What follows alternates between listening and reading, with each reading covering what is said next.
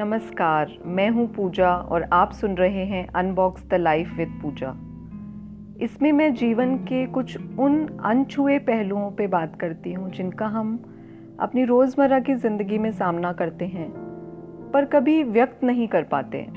बहुत ही साधारण तरीके से उन्हें मैं अपनी कविता के माध्यम से आप तक पहुँचाने की कोशिश करती हूँ।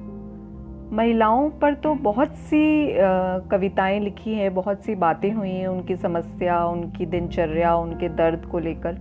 आज हम यहाँ बात करते हैं पुरुष के बारे में और प्रयत्न करते हैं कि एक कठोर और ताकतवर पुरुष के पीछे छिपे उस भावनात्मक और कमज़ोर व्यक्ति को जानने का, जो बहुत कुछ चुपचाप सहता है, कभी किसी से कुछ भी नहीं कहता है। हो सकता है आप में से बहुत से लोग मेरी कही बातों से सहमत नहीं हों, खासकर महिलाएँ। पर यकीन मानिए, ये मात्र मेरी कल्पनाओं के आधार पर मैंने नहीं लिखा है। अपितु मैंने मेरे करीबी मित्रों से इस बारे में बात की, और ये पंक्तियाँ कहीं ना कहीं उनकी भी आप बीती हैं।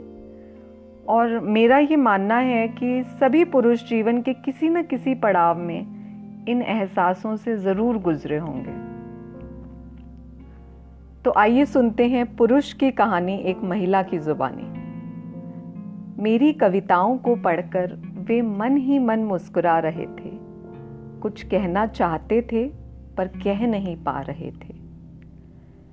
बहुत ज़ोर देने पर वो बोले, बुरा न मानो तो हम अपना मुँह खोलें। तुम बहुत अच्छा लिखती हो, पर हर बार अपने शब्दों की व्यूह रचना। महिलाओं के इर्द गिर्द ही क्यों बुनती हो? कहने लगे, ऐसा नहीं कि पुरुषों के मन में कोई दर्द नहीं होता है। उनके आसान से दिखने वाले जीवन में कोई संघर्ष नहीं होता है।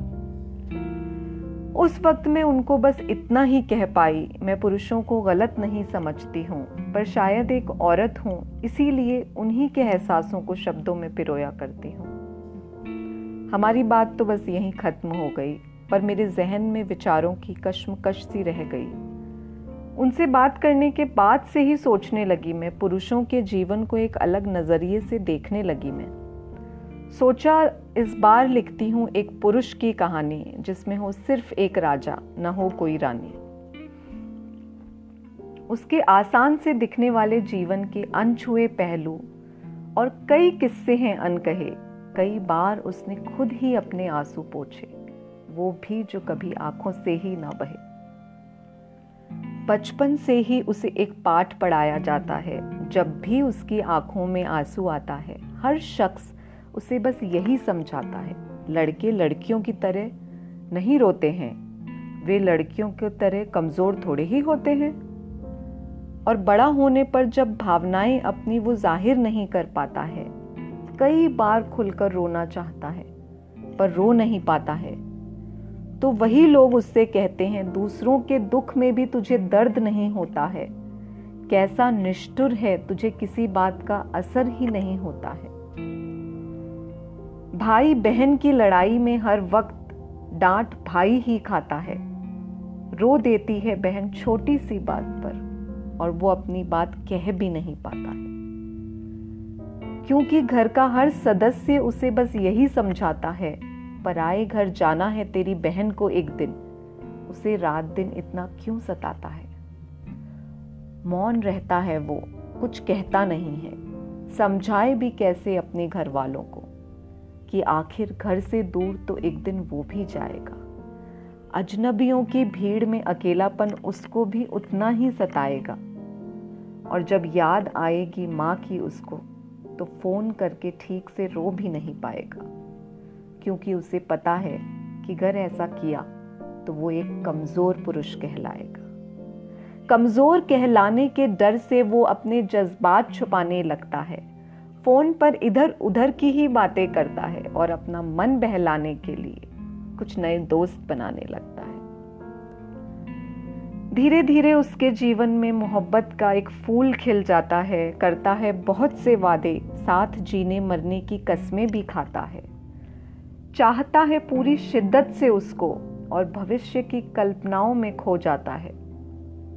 पर फिर एक दिन अचानक से एक तूफ़ान आता है। घरौंदा उसका बनने से पहले ही टूट जाता है। संभल जाती है वो न जाने कैसे। वो खुद को संभाल ही नहीं पाता है। कहता नहीं है किसी से कुछ, पर अब उसे अकेलापन और ज़्यादा सताता है।